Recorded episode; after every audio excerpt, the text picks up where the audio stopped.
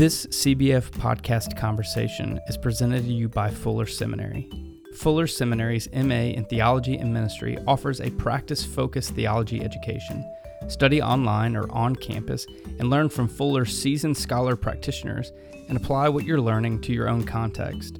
Whatever your ministry goals, Fuller Seminary's MA in Theology and Ministry will help you take the next steps in your vocation. For more information, visit fuller.edu backslash MATM degree. That's fuller.edu backslash MATM degree. Since 2016, CBF has brought you over 100 episodes of interviews with authors and practitioners for conversations that matter. These stories of creativity and innovation have garnered weekly support from around the United States and the world. We are inviting you, the listeners, to join us in connecting with the podcast. Become a monthly listener supporter and receive some perks, including name recognition on the podcast, questions for upcoming guests, free books from the podcast, joining the podcast for an interview, and a VIP experience with the General Assembly podcast guest. There are five levels of listener support, starting at $5 per month. For less than the cost of a pumpkin spice latte, you will be featured by name on the weekly podcast episode. For more information and to join the community of listener supporters, visit cbf.net slash podcast support.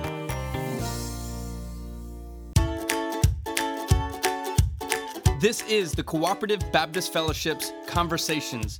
We are bringing you stories from across the fellowship through interviews with people doing groundbreaking work in renewing God's world. Ideas, stories, and innovation from ministers, authors, and practitioners from across the fellowship and beyond. This is Andy Hale. We are excited to launch this new podcast listener support project.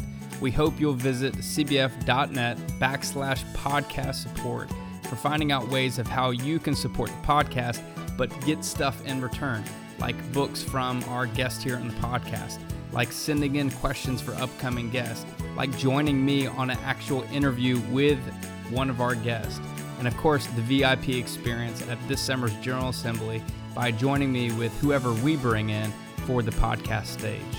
And now, on to our conversation. This week's CBF podcast conversation is brought to you by CBF Advocacy. CBF Advocacy is excited to announce two advocacy and action opportunities in 2020. Advocacy in Action will be returning to Washington, D.C. on March 9th through the 12th, 2020, after a wonderful event in New York City. CBF's Advocacy's annual event will include popular staples such as participation meetings with congressional offices and opportunities to hear about advocacy efforts with CBF partners in Washington. In 2020, Advocacy in Action will include more experiential opportunities, including a special tour of the National Museum of African American History and Culture. Registration for this event will be capped at 60 and opens September the 30th, 2019. Visit cbf.net backslash advocacy in action for more information about housing options, registration, and event details. For the first time ever, CBF's Advocacy is happy to announce a regional Advocacy in Action event in conjunction with CBF Heartland. Advocacy in Action Heartland will be February the 8th through the 10th, 2020, in Jefferson City, Missouri, co hosted by CBF Heartland, First Baptist Jefferson City, CBF, and Word and Way with a focus on equipping individuals to advocate for their state and local governments and finding alternatives to payday loans, Advocacy in Action Heartland promises to be an event you won't want to miss. Our guests for this week's conversation are the co authors of An Ongoing Imagination Clover Reuter Beal and Walter Brueggemann. Clover is the pastor of Montview Boulevard Presbyterian Church in Denver, Colorado, five blocks away from the beautiful city park. And Walter Brueggemann has dabbled a little bit in the Old Testament scripture and casually written on the implications it has for our lives. Clover and Walter, thank you for joining the conversation.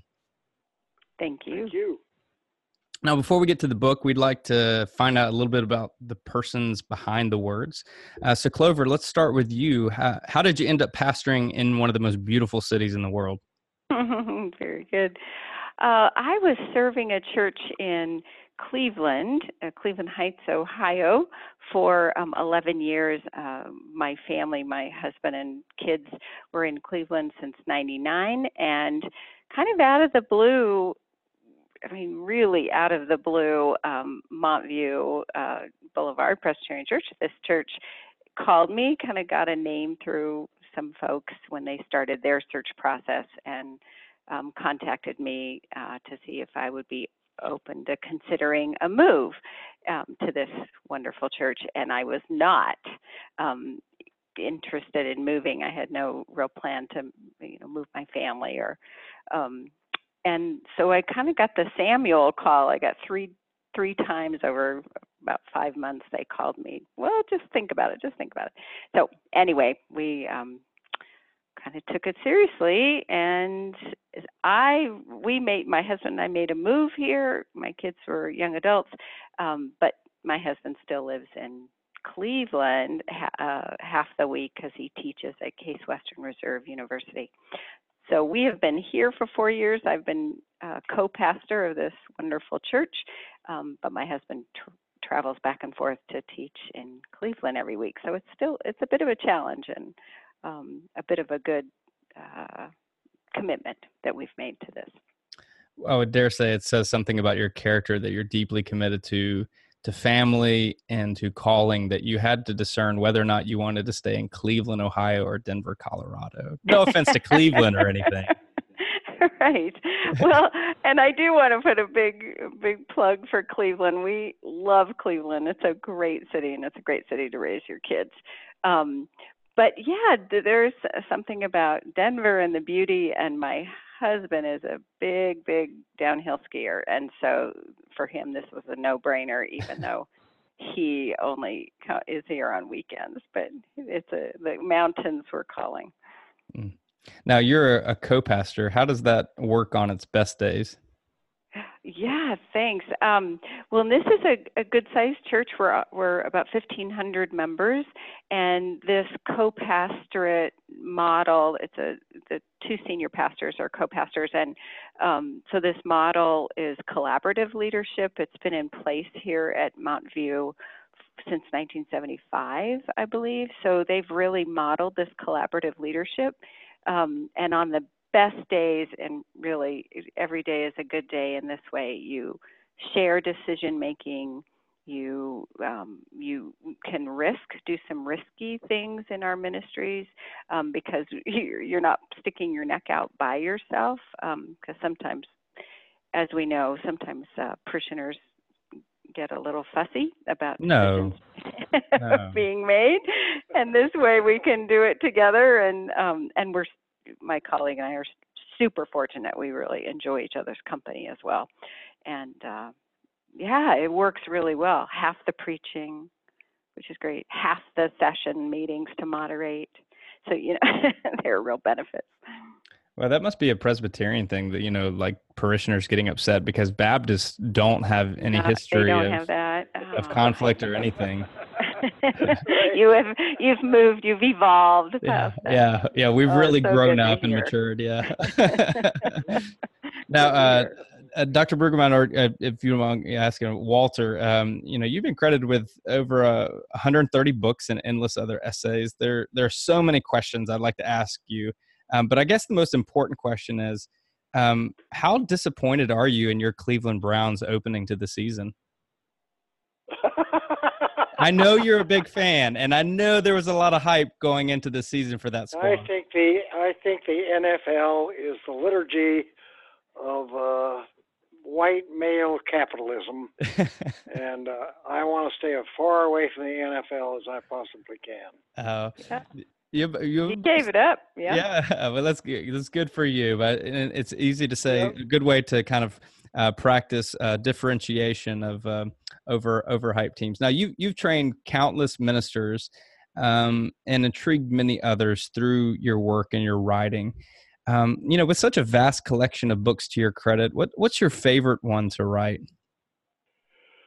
Uh, well, I suspect that uh, my book uh, "Finally Comes the Poet" uh, was the biggest stretch for me. Uh, when I did that, that was my uh, Beecher lectures at Yale, uh, obviously, my signature book is Prophetic Imagination, uh, which is kind of old, and uh, we just uh, celebrated the 40th anniversary of that book. uh, and you can uh, make the case that uh, the rest of my work uh, has been uh, simply uh, expositing the theses of that book that I wrote in um, 1978. But uh, basically, uh, what I like best is the book I'm working on. So uh, whatever that is, and so. Mm. I'm uh, always glad to have finished a book. So yep. that's how I feel about preaching. Yeah. yep. Right. Done. Right. Yep. Yep. Now, now occasionally, um, I, have preached a sermon or had a podcast interview that I wish I could get back, and I'm sure there's a long line of former and existing church members that would argue there is a lot more than just the occasional bad sermon. So, which of your book um, was the most difficult to write, or your least favorite to write? Uh, I, I think uh, the most uh, difficult to write was my uh, theology of the Old Testament because uh, I really tried to uh, put together the theological claims of the Old Testament as I understand them. I tried to put them together in a in a fresh dialogical way, and that was a strain for me to to find a way to say that and in retrospect, uh, there are parts of that that I could have done uh, differently and uh, better. Uh, so that uh, that was a difficult challenge for me.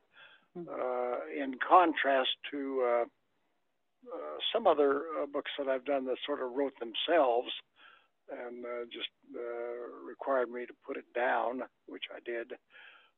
so you know, writing is is not easy work, uh, and uh, uh, I've developed pretty good working habits. But uh, the uh, the idea of thinking a new thought uh, at the tip of your pen, and I write everything longhand, is is is always um, an uncertainty about whether you can do that the next time you try.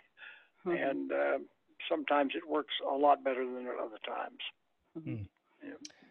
Well, I must say, um, Introduction to the Old Testament, the Canon, and Christian Imagination is my go-to book as I prepare to uh, write a sermon or prepare a conversation around any Old Testament scriptures. So, hmm. um, now, uh, Clover, before we get to the actual conversation about the book, um, mm-hmm.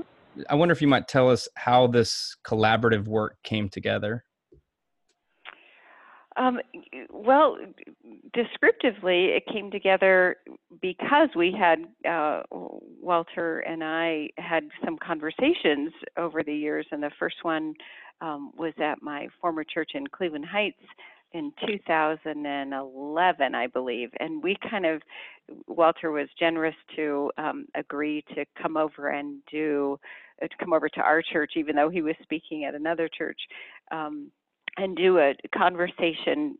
We invited pastors, um, and then others came, and it was such a great format. And uh, my husband uh, Tim, who edited this book, um, had uh, his just his camera phone, I think, and videotaped the conversation, and um, and we both said, oh, there's really interesting things here that um, as like a God in recovery. Um, we weren't sure we had heard Walter talk about that um, before, and so it was just some uh, great. And so that kind of spurred some other. I think we had maybe five more conversations public, and then at our home too. And so the the conversation format works really well. It works well for me. What I my secret, uh, you know, hope in my life is to become, you know, a you know Oprah to have my own show and, and just interview really in, impressive people. But uh, it was such a privilege to get to be in that format um, with Walter. So so then we thought, well, let's let's see if we can transcribe these conversations we've done since 11 and um, propose it to Walter, and he was generous to say okay, and um, and then put them in in uh, thematic, you know, cat- uh, categories to talk about different topics. And so we see this book as kind of a primer for people who want to learn about um, Walter's work, and also it's a great, I think, condensed um, piece of things that he does think and and believe, and that he's had he has shared some more personal, more um, biographical, autobiographical um, stories that we think are wonderful to share. So it's funny to talk And about you, may say- Walter, with you be with you Yeah. just sitting there. Yeah.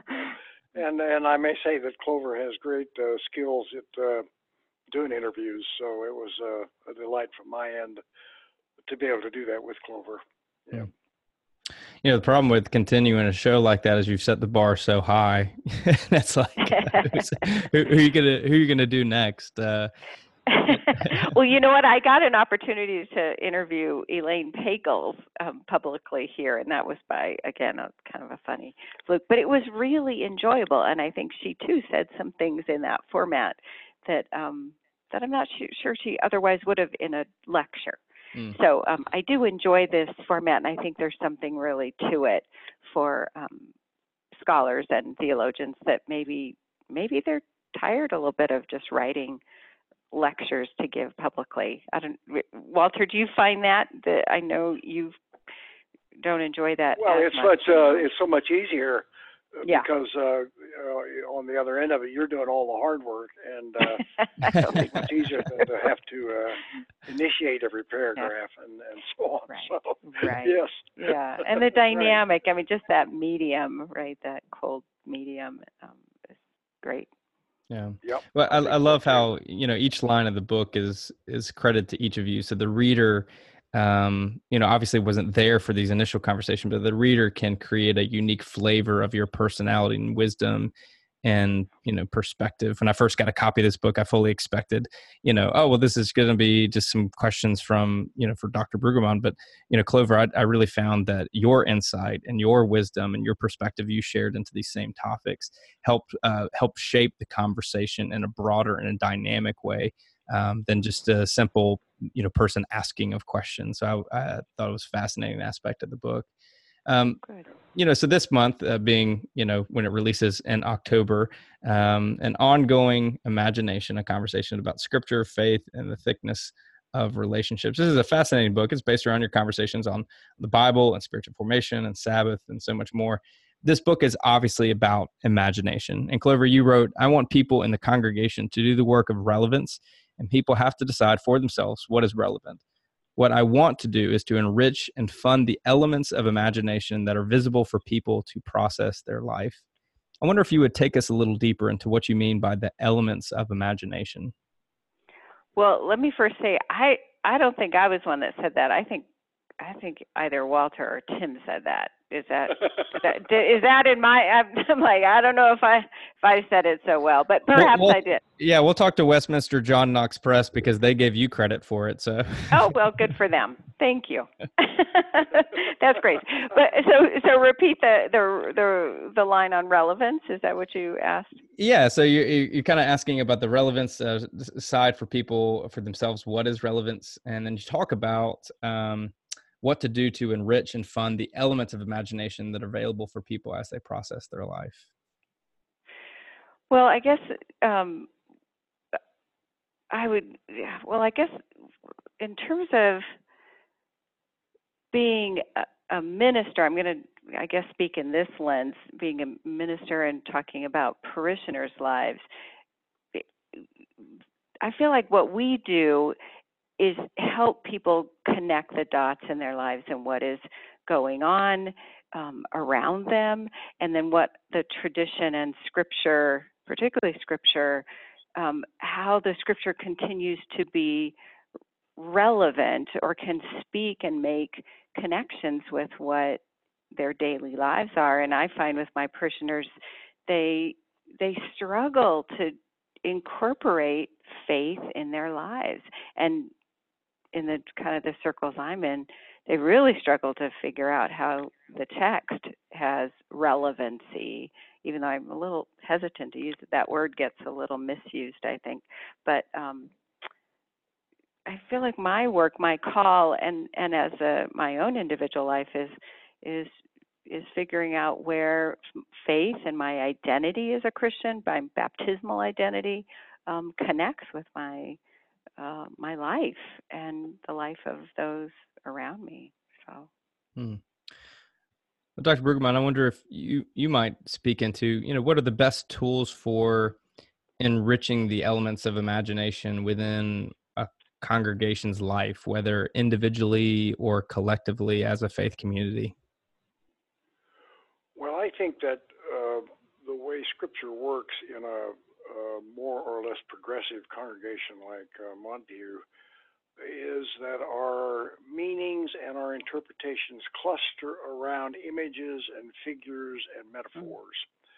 Uh, and uh, when we uh, get comfortable with a image or a metaphor, we think it's a given and we take it for granted. Mm. So the work of teaching and preaching uh, is to invite people to new configurations of metaphors that then always come embedded in narrative. And when you get a new narrative that is the carrier of a metaphor or an image, uh, what happens is that our whole experience, if we will, if we're open to it, our whole experience can get reshaped and refigured around a new image. Mm-hmm. And I think that it is the transfer of meaning we do we do this unconsciously and gradually, but it is the transfer of meaning from one image to another image or from one narrative to another narrative that enables us to experience and interpret the world differently. Uh, I will cite a simple example. When my uh, younger son was six, uh, I always said table prayers, and before I learned about um, inclusive language, I always addressed God as Father. And uh, one night at table, I decided to be a little Jewish, and I addressed uh, God as King. And John's eyes came up so big from the prayer because that was a new image for him about mm-hmm. God.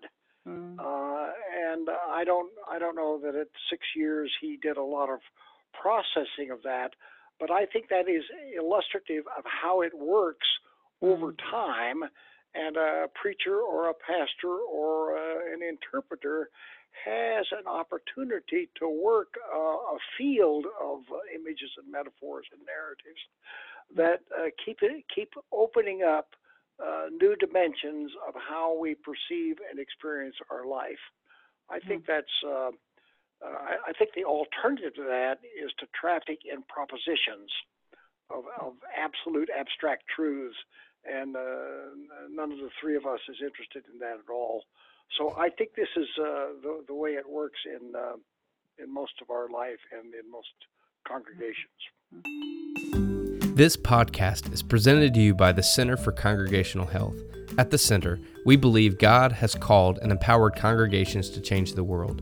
For 25 years, center consultants, coaches, and educators have been supporting congregations, clergy, and lay leaders as they meet the ongoing challenges of congregational life, including training ministers to manage transition, helping congregations work through polarizing conflict, coaching clergy to discover and utilize their gifts for ministry, and assisting congregations in discerning God's call to future missions and ministry. Center consultants and coaches don't dispense expert advice. Instead, they recognize the uniqueness of each congregation and work to create the space needed for God's people to discern and follow the leading of the Holy Spirit. Please visit our website, healthychurch.org, to learn more about the center and find the help you need in order to thrive in missions and ministry. Now, in, in the book, um, y'all spoke about a doxological imagination in regards to scripture more specifically y'all were talking about uh, the creation narrative. Uh, walter can you can you take us a little deeper there into what you mean and its implications for how we interact with the scriptures? Well by doxological imagination i think clover and i meant uh, that uh, praise is a form of reasoning uh, that is uh, expansive and open and yielding. So the proper posture for a doxology is to stand uh, with your head up and your arms outstretched in a yielding, receptive mode. Uh, and I think that that kind of reasoning is uh, opposed uh, to our feel, fearful reasoning, in which we want to tie everything down and grab all the certitudes that we can and close the world off.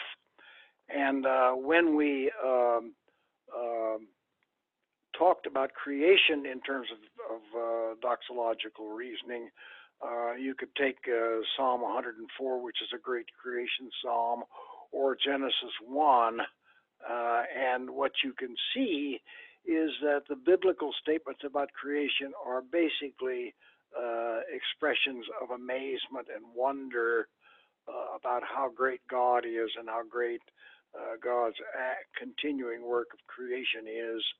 Uh, and uh, that doxological reasoning about creation doesn't lead to scientific explanation. Uh, it leads to amazement and wonder and receptivity.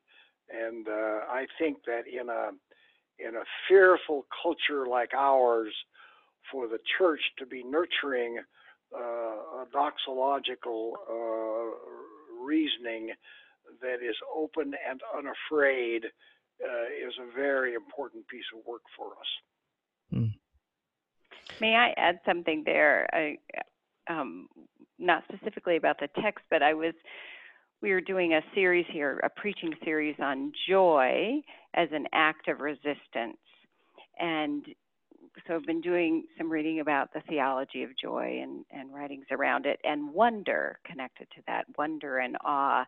And I was uh, read a little bit of um, by Heschel, by Abraham Joshua Heschel, and he he talked about when wonder stops, when wonder and awe, when we stop living in wonder and awe of the ineffable or the mystery of God, that we give in to control. And he and he really was talking about like the evils of Nazism. I think is what he was uh, talking about, and how we give up our control because we want certitude and we want we start living in fear and and others we, we, give away power because we don't have the mystery that we honor, and so we lose the sense that others, um, the the humanity and the beauty and the wonder and mystery of other human beings as well. And so I thought there was a great kind of doxological connection there of both praising the mystery of God and honoring the value of other humans in that. Yep. This is such, I mean, it's such a wonderful uh, term. Clover, I wonder if you might um, take us a little deeper into how you help um, your congregation navigate this uh, this type of imagination and worship and spiritual formation, but more importantly, kind of the the broader implications of living worship and living spiritual formation outside of, you know, the the confines of the church building. Mm-hmm.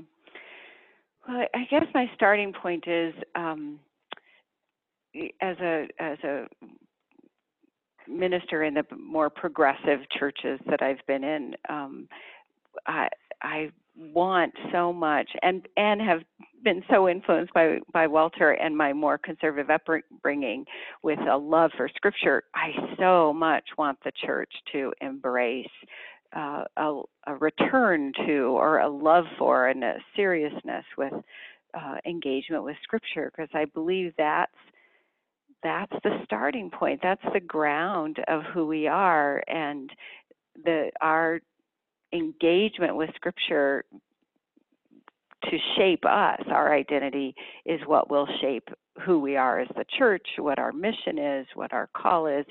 So it's not just as individuals of course it's what is our collective call given who we are um, in relationship with this god and the we that we see in the in the text. Um, so returning, simply returning to Scripture over and over and over again, trying to incorporate a, a study of Scripture and engagement, both devotionally, but also with great study. And progressives are good at being critical. They can get to the critical part, and Walter's was so helpful with the pre-critical, critical, and post-critical.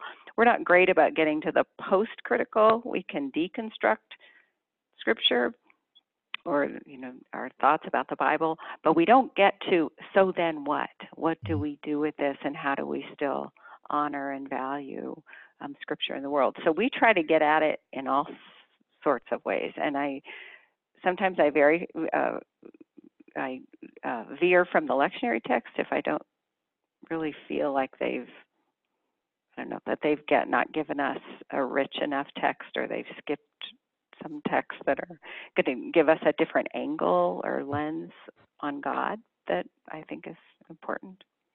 That's fascinating. Does, I mean, does that get it? Does that get at what you're asking? No, no, it does. I mean, and and you know, kind of self reflection from my end. Um, I am definitely a deconstructionalist, and I realized mm-hmm. recently, you know, leaving a church start to come to an established church to kind of uh, coach and nurture and shepherd into a new paradigm of of the culture and ministry.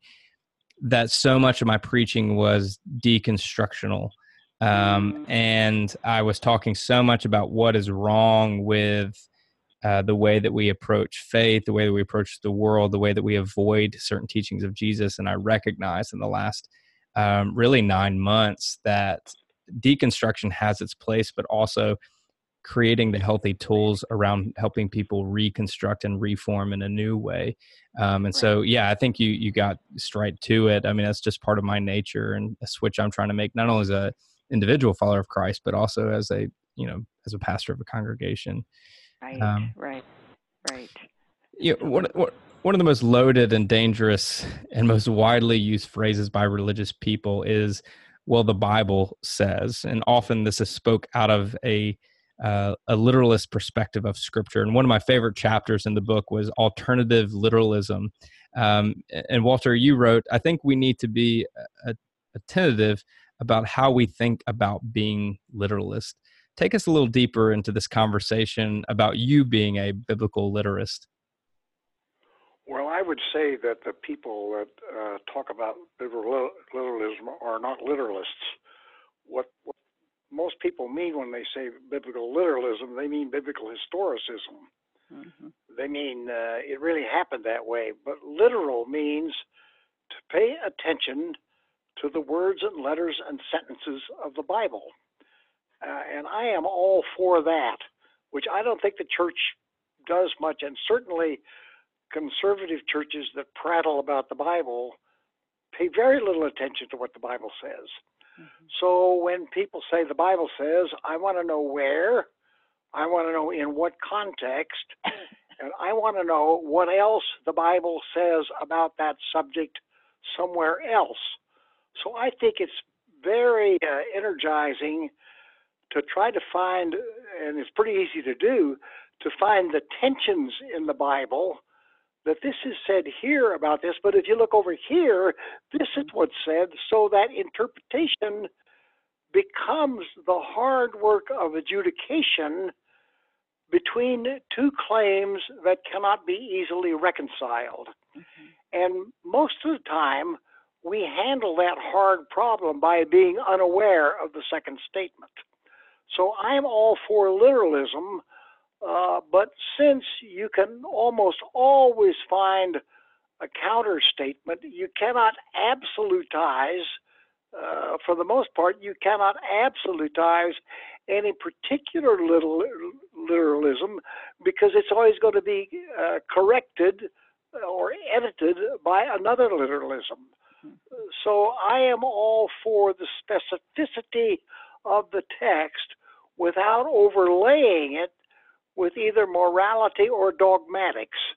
And I think that uh, uh, progressives and conservatives both do that all the time. What we want to do is to summarize Scripture, and Scripture refuses to be summarized. Uh, it insists on being taken a text at a time and then to ask, uh, to what text is this text sending me? And hmm. often it is sending me to a text to which I do not want to go. Uh, hmm. so that's how my take on literalism uh, is, uh, I think, a, an important corrective to most uh, popular notions of biblical literalism. Well, for for pastors that are ministering to local congregations, what's the best way to to course correct or to coach people around incorrect biblical literalism? So, Walter. I think it's a it's a two step deal. One is uh, for the pastor to model it, but then then the pastor also needs to call the congregation's attention to do you know what I'm doing? Do you notice it? what mm-hmm. I'm doing mm. here? What I'm doing here is blah blah blah blah. So you educate, I think, by example. Mm-hmm. Uh, and uh, we have many opportunities to do that uh, in uh, uh, educational work in the congregation and in preaching uh, that we can model that quite intentionally uh, and call attention when we do that to how that has been distorted in uh, popular work by both conservatives and progressives. Mm-hmm. CBF believes in conversations that matters. That's the primary drive behind this podcast series. Um, and Clover, you you've given us a very dynamic conversation with a dear mentor and friend. You know, we tend to talk to people that are like us, people that think like us, people that see the world like us. So I wonder, uh, Clover, if you might uh, take us a little deeper into how do we create spaces for dynamic and vital conversations with those that are not like us, people who don't think and see the world like us, including brothers and sisters in Christ from across the theological spectrum? Right. Well, I think we yeah, that's a that's a tough question. That takes such intentionality, and increasingly so, doesn't it? Um, in this polarized uh, environment we're in, I think it's it's some simple, practical place. Uh, starting point is putting ourselves in those places to be in conversation uh, with people who are different from us, eh, whether that's religiously different, different religious traditions, you know, interreligious, um, or uh, or more conservative, I guess. Um, in fact, w- Walter, if if you remember the gentleman who facilitated a conversation with some evangelical uh, faith leaders when you were here at Montview, and he had a circle of more evangelical um, pastors who came to talk with you. Um, anyways, we had that conversation back in about 2016, and right. uh, yep. yeah, yeah. Well, that started a relationship for us with that leader, that faith leader, um, Dave, and he just I had him preach here at Montview, and he, he definitely is in a more evangelical tradition, but I had him come and preach on neighboring because he wrote a book on na- being neighbors, and we did a series on um, here on who is my neighbor and what is it to be a neighbor, a preaching series. So I had him come and preach, and he definitely was. It was just a different. It wasn't a different message, but it was a different voice. And so it was so good for this congregation. Probably the the one tradition they do not have uh, in the pulpit is a more conservative voice. Um, we have rabbis preaching, you know, we have we have others, but um, but just yep. having yep. a different vi- different voice in that way was opening up people to hear more Jesus talk, you know, uh, more references to Jesus in some ways. Um, so yeah, so I think the intentionality, Andy, is is uh, is a tough one and absolutely necessary. Is being in relationship, practically bringing your people into relationship with those who are um, not just like us. But we're tired. This is, I guess, I'll answer my own question too. And the challenge, we're exhausted as clergy. So the intentionality of adding that layer of engagement outside of our community is it's it's tough. Hmm. Uh, Walter, what did you learn from Clover through these conversations? no pressure, Walter. Well, well, I, well, let me first of all say I don't, I don't know whether it's clear to your listeners that um, um, Clover and Tim are among my very best students for 50 years of teaching, and uh, Clover is a model of a good pastor, and Tim is a model of a good academic. That's so right. it's a dynamic duo. And um, w- what I what I learned from uh, Clover, uh, first of all, is that that um, conversational modes are really a way to get at stuff uh, in fresh ways. And the second I learned from uh, Clover, well, I had confirmed of Clover, this is serious business. Uh, this Mm, is uh, serious business in the life of the church and in the life of our society uh, yeah. more generally. And uh, the modeling of conversation about serious matters is uh, really important uh, in a, a, a time when both liberals and conservatives uh, want to gauge in reductionism about everything. And uh, Right. Right. the, the truth is that the, the the great matters of our life and of our faith are not capable of such reduction. Yeah. Uh, so conversation is a way uh, to resist uh, formulaic reduction that uh, arrives at certitudes much too quickly.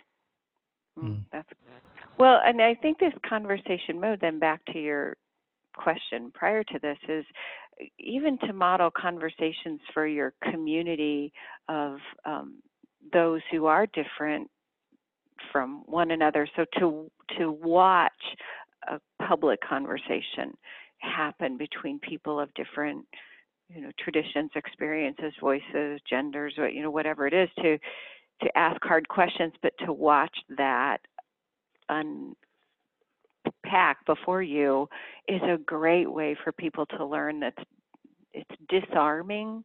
They're not being talked at and they can be in that conversational world even if they're not talking with um, a pair or a panel or something not a panel. Yeah. really modeling conversation and openness and response to one another i think is absolutely necessary in this time that we're in.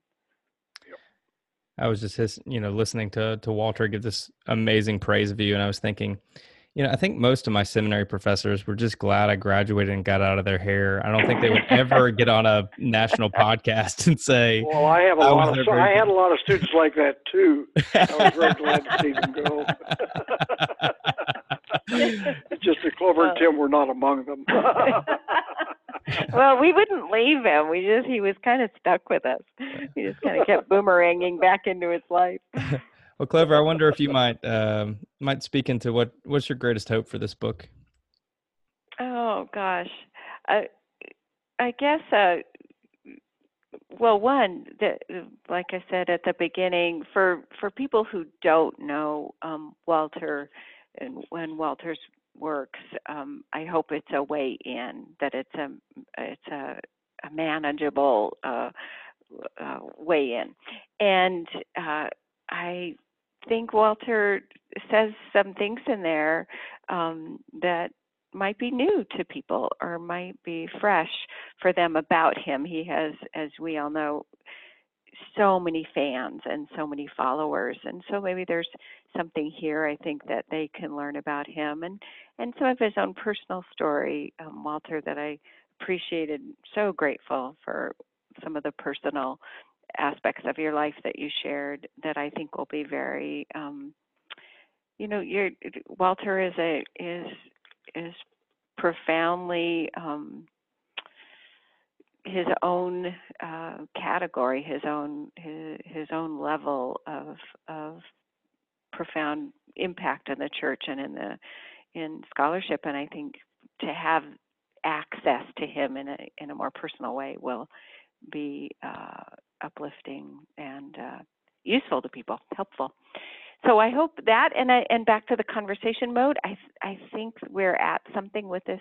Um, we're getting at something with conversation model. So maybe there's something inspirational about that too. Having a conversa- conversation doesn't have to be um, less than hearing a lecture or reading a book that's tight, you know, in its uh, Yep. ideas. Yeah. It's a lot easier to edit.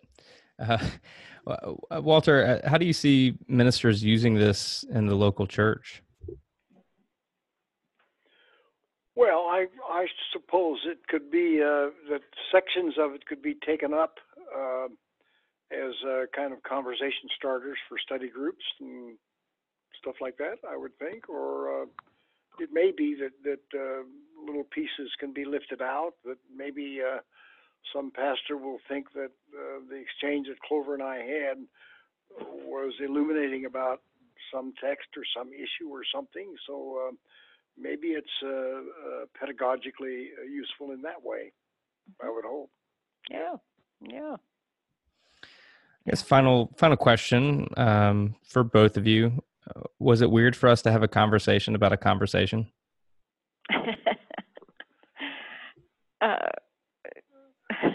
For me, no. It, it was actually. It's good to again. It's good to connect the dots and yeah.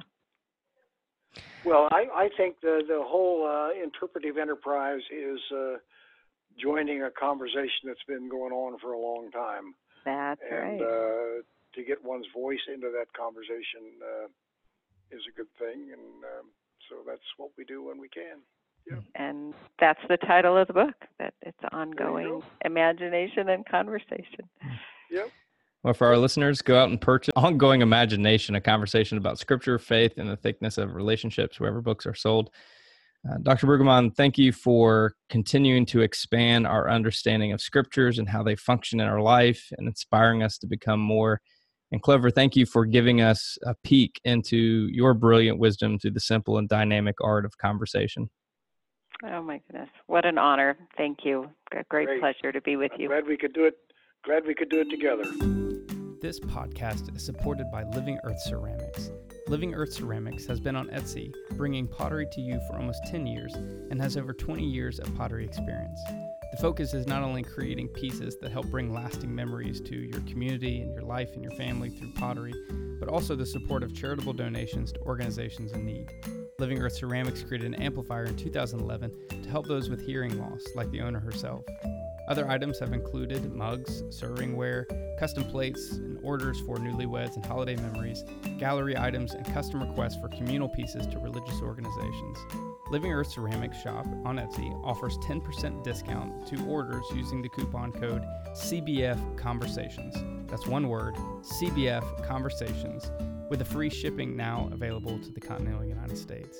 Living Earth Ceramics proudly supports our message of hope and love for all people. For more information, visit etsy.com backslash shop backslash living earth ceramics.